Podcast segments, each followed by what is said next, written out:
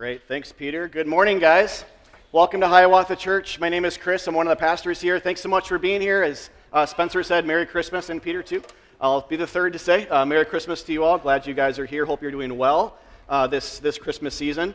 Uh, we are going to break from the Gospel of John for, uh, for um, two weeks, I guess it would be. Uh, back on January 2nd, uh, but for a couple of Christmassy, Adventy type sermons here, we'll be in Matthew 1 18 to 25 today. Um, just to kind of like give a little bit of a setup for where um, kind of where we're coming from in regards to Matthew, uh, sort of in relation to John. So I know a lot of you, maybe some of you have not been here for that, so um, kind of catch up a little bit. When we started the series in the Gospel of John in early October, I mentioned how uh, traditionally, many Christians have likened the four gospel accounts Matthew, Mark, Luke, and John, which begin the New Testament, to the four living creatures uh, who are seen uh, around Ezekiel or God's throne in Ezekiel's vision uh, in, in the Old Testament. Um, this is a uh, maybe kind of hard to see picture of that, but uh, the four creatures being a man, a lion, an ox, and an eagle. John is traditionally likened to the eagle, we talked about this a few months ago, uh, because of his uh, kind of higher take on the gospel's heavenly uh, vision of, of the gospel in a sense. He's also different than uh, the other three creatures who um, walk on land. Uh, so John is a different gospel in a way, complementary, of course, not contradictory, but, um, but a bit different. So he's traditionally likened to the eagle. Uh, Matt, Matthew, though, is likened to the man or the human. Um, the idea there being, at least in part, that he, uh, he starts with a genealogy, uh, and uh, a pretty lengthy one, and he also begins with Jesus' birth narrative, which tells us how God became human, how God became man. So traditionally, he's, under, he's understood as kind of likened to, to that angelic being who looks uh, more, most like us, which is kind of interesting.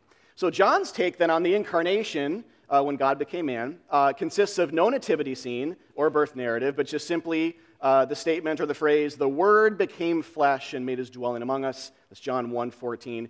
If that's the heavenly or mystical side, you could say Matthew gives us more of the human side of the same story, but both of which together remind us that in Jesus we have both. We have the union between heaven and earth. And so today we're going to read from Matthew 1 18 to 25, looking at a part of Jesus' birth narrative and this idea of how shame is accounted for and covered at Christmas time, among other themes uh, as, as well. That'll be kind of our, our, our big spot that we'll kind of park at and really talk about today. So let's read it in full Matthew 1 18 to 25. Now, the birth of Jesus Christ took place this way. When his mother Mary had been betrothed to Joseph, before they came together, she was found to be with child from the Holy Spirit. And her husband Joseph, being a just man and unwilling to put her to shame, resolved to divorce her quietly.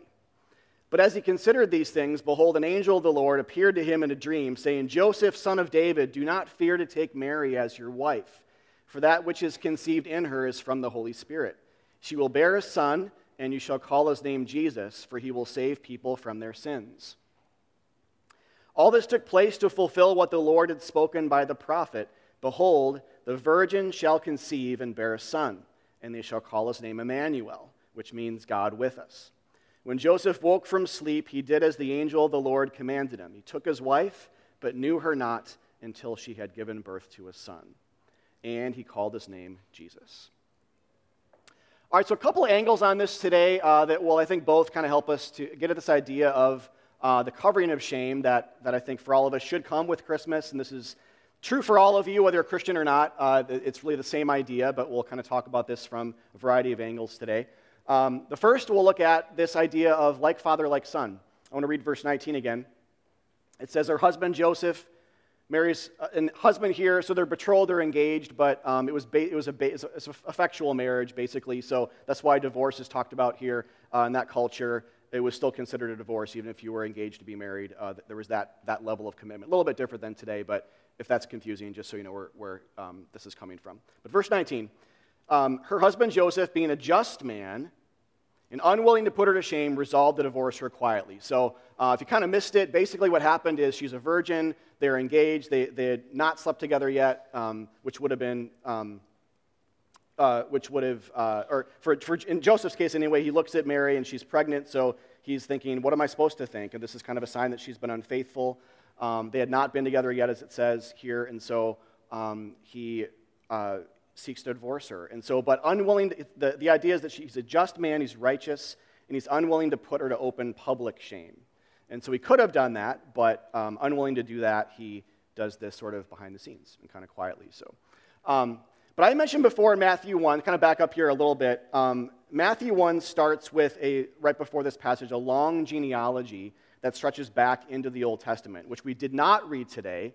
But Joseph is a part of that genealogy. And one of the reasons genealogies exist in the Bible is to teach us theology uh, and to highlight familial resemblance in different ways, in like kind of a prophetic, anticipatory manner. So the idea being that those who came before Jesus, especially those in his genealogical line, resembled Jesus in different ways and prepared the way for him in some way. Uh, think like Abraham or Jacob or Judah or Boaz or David to name some of the big, kind of the big players, but there are many more.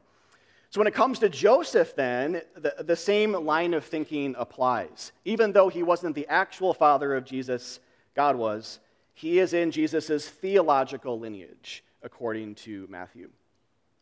So Joseph's actions then are not simply an example of how to resolve conflict in a marriage, uh, nor are they simply a signpost for when divorce is allowable.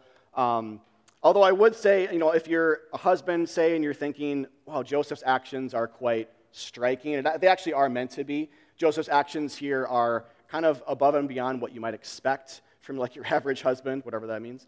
Uh, he to seek to seek to resolve this issue in a quiet manner and sort of cover up a, a sin, kind of a grievous sin, really, even though we know, we know she, she didn't sin, because what's in her is conceived of the Holy Spirit, Jesus, but he didn't know that, right?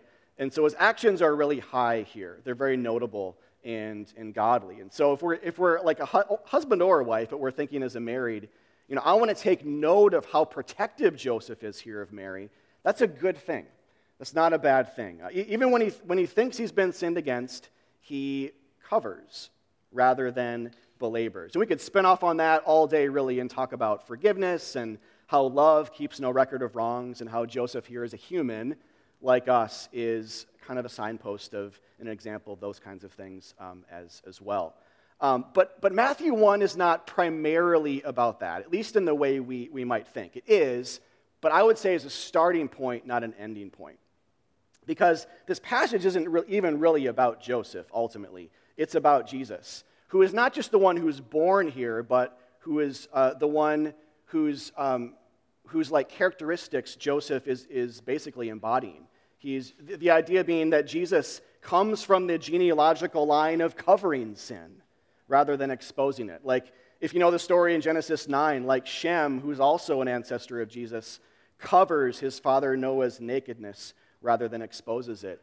Uh, and so the reality is, all throughout the Bible, Jesus comes from this genealogical line of covering up nakedness and covering up sin, covering up problems, covering up shame, rather than exposing it, because there are plenty of genealogical lines that come from that strand as well. But Jesus doesn't. He comes from the line, the pattern, the anticipation of covering and absolution rather than exposing. Romans 10:11 uh, gets at this idea where it says everyone who believes in him in Jesus will not be put to shame. Romans 5:5 says hope does not put us to shame because God's love has been poured out in our hearts through the Holy Spirit who has been given to us. So um, this kind of coming at it from more of a prepositional standpoint, uh, but same idea, right? That everyone who believes and trusts in Jesus will not be exposed. Like their sin won't be exposed. They won't be put on a platform and paraded around the town for how bad of a person they are because that's not what Jesus came to do. He came not to condemn, but to save, John 3 says. Not to open up and expose, though in the gospel we see what we bring, which is nothing. We see how great of a cost it cost God to save us because our sin was that big.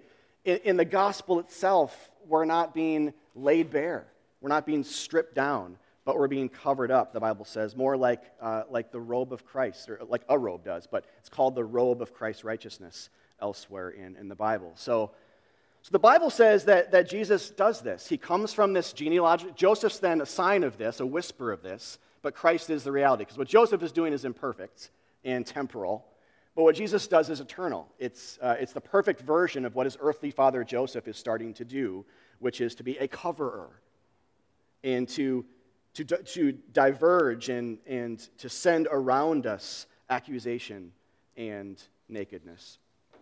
But the way that that happens is through the cross. And so the way that Jesus takes our shame is by essentially taking it on himself and diverting it away from us onto him. So we don't just talk about then, you know, the idea of, of shame or guilt or, or sin or punishment circumventing us. We talk about it going on to Christ. He's the one who is our sin bearer. We'll talk more about that in a little bit. But by dying a shameful death in our place, he diverts shame for, from us. And by forgiving us all of our sins, knowing us fully, and yet forgiving us fully, he takes away uh, this shame. Or to, to, go back to Romans 10 uh, and also 5, when his love is poured out into our shameful hearts, when his love is done, is, it does that, right? When, when we know that he loves us and that fills our, our vacant hearts, we don't have to be afraid anymore. Read an article this past week uh, from Asher Nyanazagi, that's my best crack at that last name, uh, wrote an article, uh, Gentle Joseph, Meek and Mild. It's in this month's um, CT magazine, if some of you guys get that. But uh, he talks about Joseph uh, from some, an angle I think that helps us see this, where he says Joseph's spirituality as a man was of such a kind that he was able to value the will of the lawgiver more than the law uh, which in this case was to go against, uh, from Joseph's perspective, was to go against the particular laws of divorce. The, the law of Moses in the Old Testament basically prescribed execution by way of stoning in these types of situations. Mary should have been stoned. Uh, Joseph is saying, um, I'm not going to do that. And so, uh, in that, he becomes also uh, a signpost of Christ. Christ came to go around the law, to give us a new way, uh, to not bring uh, upon us the, uh, the punishment and the consequences for our sin, but to absolve us, to forgive us, and to cover us. Uh, but in so doing, the law was broken. Uh, in, this, in this particular instance, Joseph is breaking the law. He's not doing what it required uh, by way of uh, publicly shaming uh, Mary, clearing his name, and allowing her to be uh, executed if that's what the Jews would have wanted to do, which is probably what would have happened. So, um, so even though it becomes clear that Mary did no wrong, at this point we have to kind of understand this from Joseph's perspective. Joseph didn't know this at first, right? And even in the dream, he needs to trust God more than himself because uh, at that point it's basically the angels speaking on God's behalf, of course, uh, words versus what he sees, right, with his eyes. He needs to trust the, the heavenly vision more than his own heart. And so Joseph's actions are what we might call law usurping here, to go back to this quote. Uh, both in the way that he was set to divorce Mary, but not in the way that the law prescribed, but also in how he chose not to eventually divorce her in trusting God.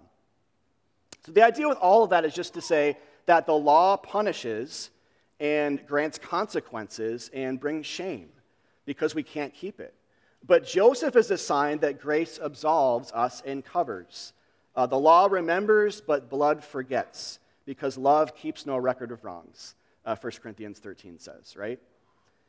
So, see, when you have shame and guilt before another person, because we can understand this on a human way, human basis as well. When we have shame before another person, the only way to have that truly fixed and, absolved is for that other person to say, "It really is okay. Like we're really okay. Uh, I love you and I won't bring up that, that issue ever again. I, I, I will treat you as though you had never done it.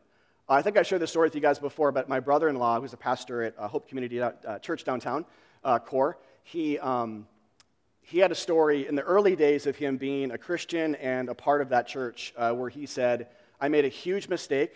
I think he was an associate pastor at that time. I can't remember if he was an intern or what he was doing, but made a massive mistake. I won't go into it. You'd just kill me for that probably. But I'm not, this, it's actually a good story. So, but it, I didn't even really remember what it was. But I remember it was significant where it hurt a lot of people. It unintentional. Um, it sort of like um, brought some chaos to a meeting or something like that. But it was significant. But the senior pastor, uh, Steve, at that time, he, he said, Cora would say this just changed my life when he took me aside and he helped me to see that. But then he ended the conversation by saying, I promise you, I will never, ever bring this up again. Ever.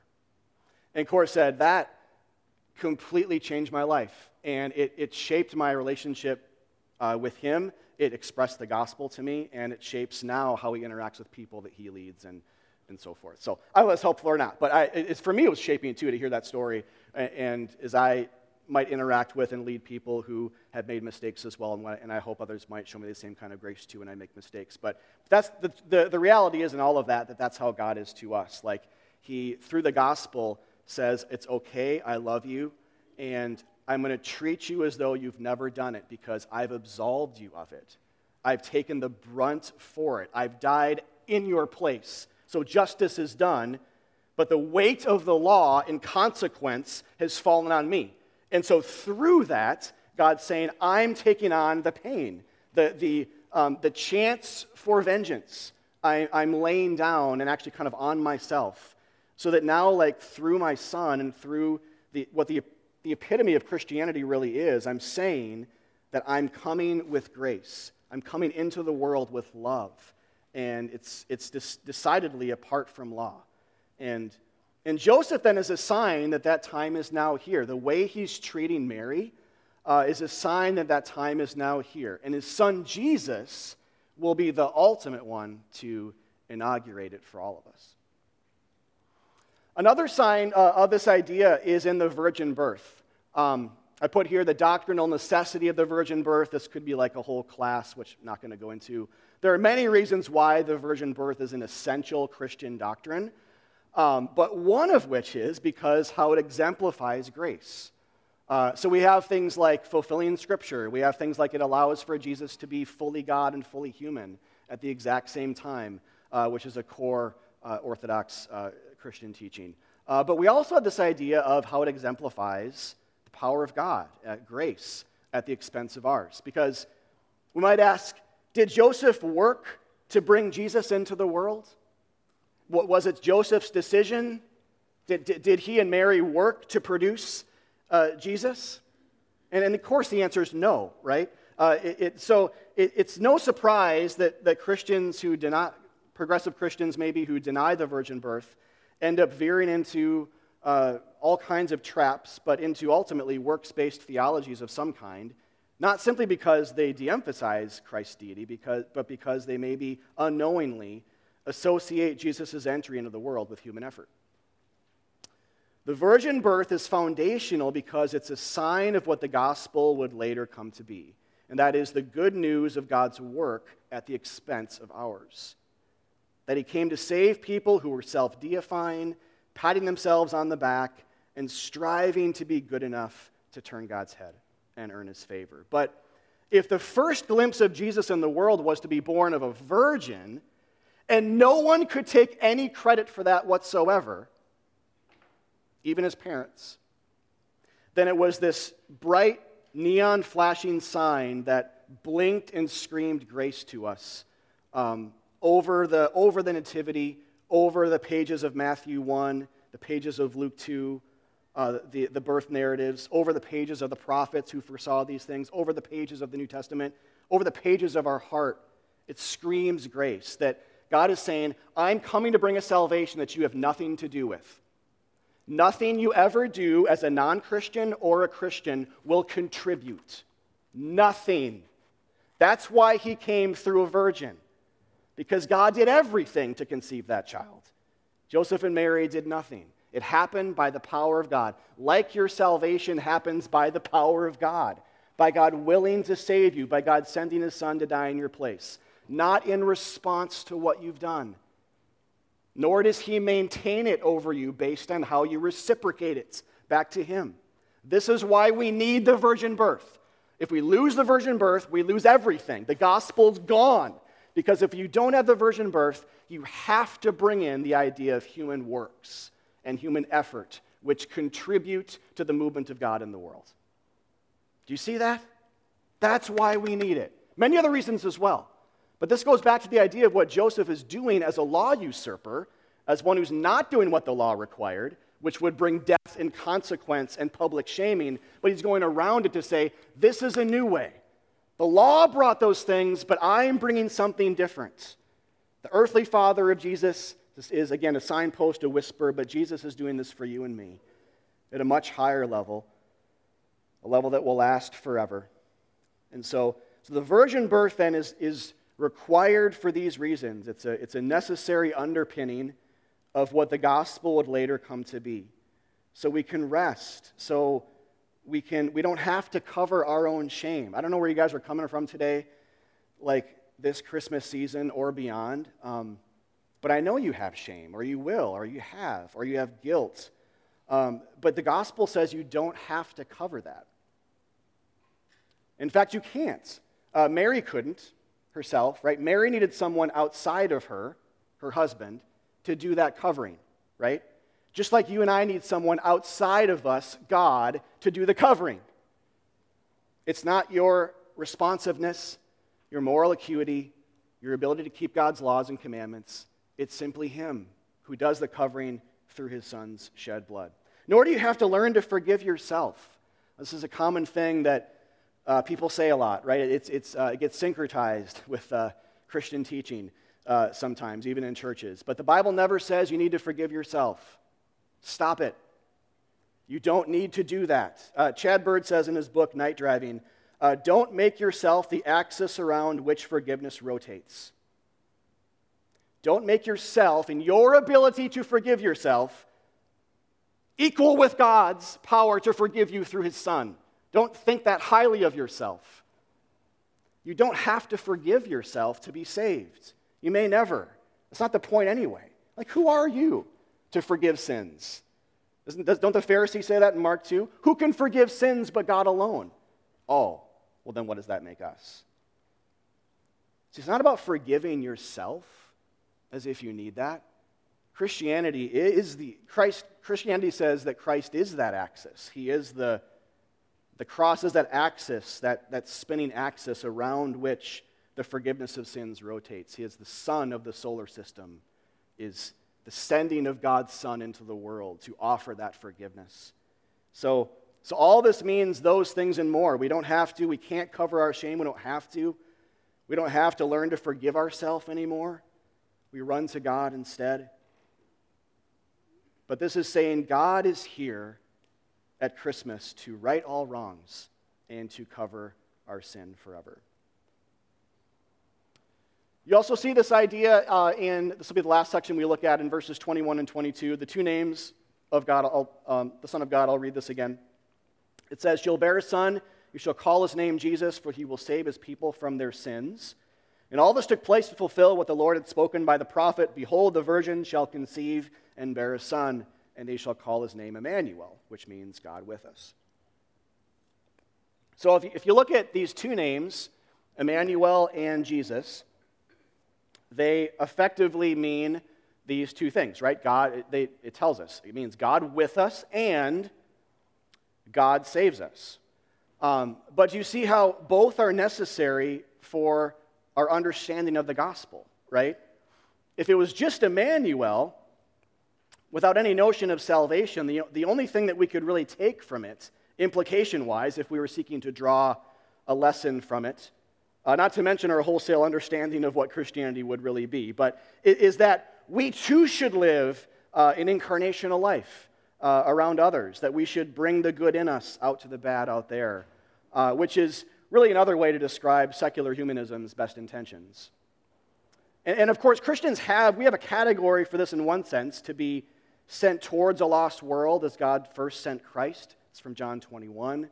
But again, without the underpinning of salvation from sins, it just becomes about making this world a better place. That's all Christianity is to people who uh, deny the cross or deny the name Jesus. Not Jesus of Nazareth like it's just a name, but what it means, right? Which is to save people from their sins. Like if we if we strip down all of that to like nothing, where we don't have the, the deity of Christ and his full humanity, if we don't have his name, his, his name meaning to save people from their sins, if we don't have the virgin birth, then really all this is about is making this world a better place. That's really all we can take, even if there's Emmanuel. Even if it's God with us, that's about all we can really draw from that. But God had bigger plans, right? Uh, plans to save us from our sins at the highest of cost to himself. In fact, you don't really see the idea of making this world a better place in the Gospels. Like, you don't, That's not really a lesson. That's not a direct quote anywhere in the Bible. That's not, that's not like a main lesson you get. Instead, Jesus seems more interested in tearing things down before he builds them back up, whether that is our own notion of what good is, our own notion of how sinful or not we are, to kind of tear down these self perceived notions, or to ultimately to tear down himself, right? That's the biggest thing. He wants to tear down his own body on a cross and remake everything through that destruction. Uh, Mary shows this as well. We talked a bit about Joseph uh, in the lineage of Jesus being uh, a direct ancestor, I guess you could say, uh, the earthly father of Jesus, at least theologically. Mary uh, also is, uh, does this, and we see that a little bit more in Luke's, Luke's account, maybe in some ways, um, who highlight, highlights Mary a little bit more than Matthew does. But here it's interesting too, because Mary shows us uh, this idea of one who bears. Uh, do you notice that when it said that it, the angel said, Mary will conceive and, quote, bear a son? Uh, and so she typifies Jesus as the one who will uh, bear a son, but a type of the one who would come to uh, bear our sins. 1 Peter 1 20, 224 says, He himself, very similar language here to, to Mary, uh, bore our sins in his body on the cross, so we might die to sins and live for righteousness. Uh, by his wounds you have been healed. Uh, Mary also, in some ways in this story, she's considered a sinner, e- even though she wasn't. Right? Uh, in that way, Mary serves as a very helpful theological forerunner to Christ because it's exactly what he came to do. Uh, Mary, who didn't commit adultery, was considered an adulteress, at least temporarily. Uh, Christ, who was, uh, the, who was perfection, who was the, the epitome of spotlessness, was considered and, and deemed a sinner on the cross, bearing sins in his body and saving us so that Emmanuel might actually be good news and not a sign of judgment. If God is here and there's no his name shall be Jesus, it's just judgment time. It's not good news. There's no reconciliation because we're enemies with God. Did you know that that's what this book says? That, that God says that about us? That we are enemies to Him? Jesus says that about us? We are sons of the devil? That we are enemies with God and we need to be saved and adopted.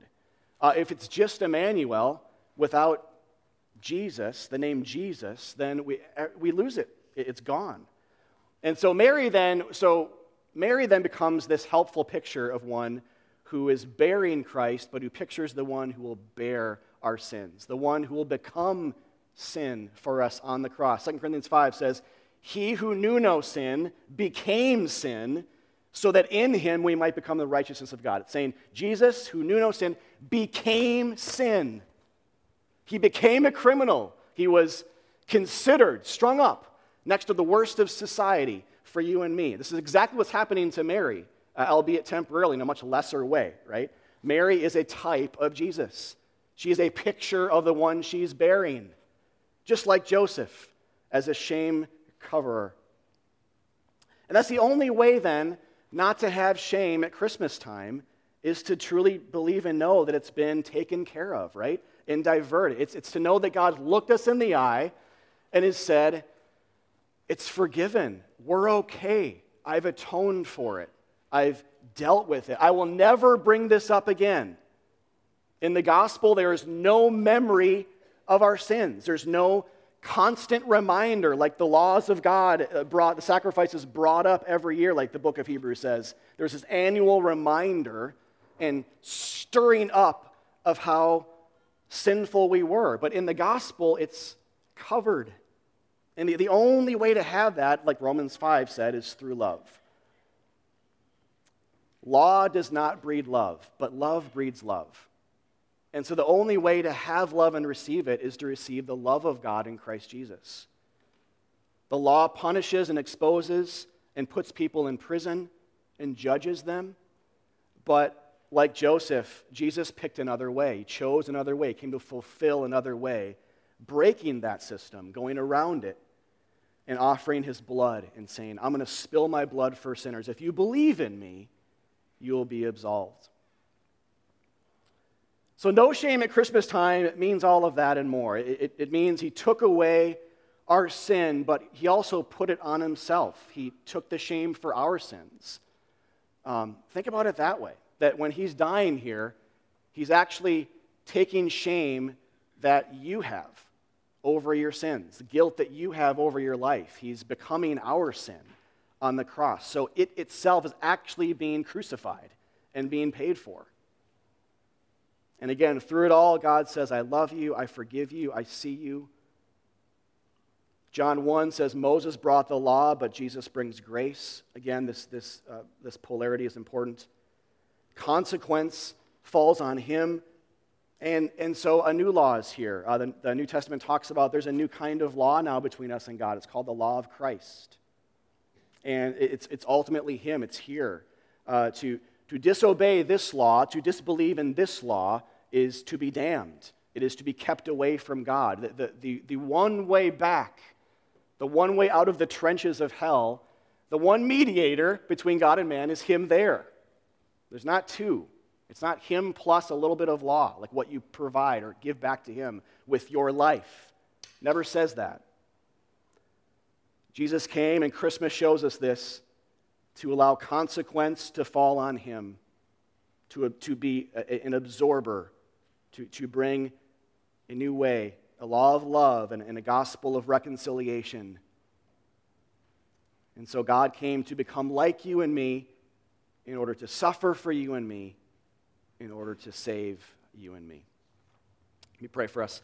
Father, thank you for this passage, uh, God, for how it screams to us the gospel from a variety of angles, whether it be people like Joseph and Mary, whether it be the angelic pronunciation of what Emmanuel and Jesus means, uh, especially held next to each other, um, or whether it means, uh, whether how it, uh, how it serves as a counterpart to places like Romans 5 and 10. Um, we, we thank you, Jesus, that the Word became flesh and dwelt among us, and the way He was able to do that is because the cross was coming, because absolution was coming because a new testament, a new covenant was coming where God would burst out of the temple and tear open the curtain and run out towards sinners because atonement had been made. And uh, so, God, as we, as we sing this last song, as we go through this Christmas season, I pray that that would actually start to matter to us, or maybe matter afresh for those of us that it's already mattered some to in our life. Um, but that it would be meaningful, that it would relieve us of shame and anxiety and just wondering what else do I just need to do today uh, to sort of um, ride that perfect moralistic arc up towards heaven, but just relax and know that I am loved to hell and back, way, way beyond what I could ever even dream. And um, I pray that that would actually happen by the Spirit this, this Christmas for our church, all those here visiting, um, for our city. We pray that, uh, that Christ would not be just downsized to some kind of uh, Mother Teresa figure. But he came to die in our place. He was a lamb, he was a substitute, he was a bleeder. He was a perfect man who was deemed a criminal for criminals uh, like us.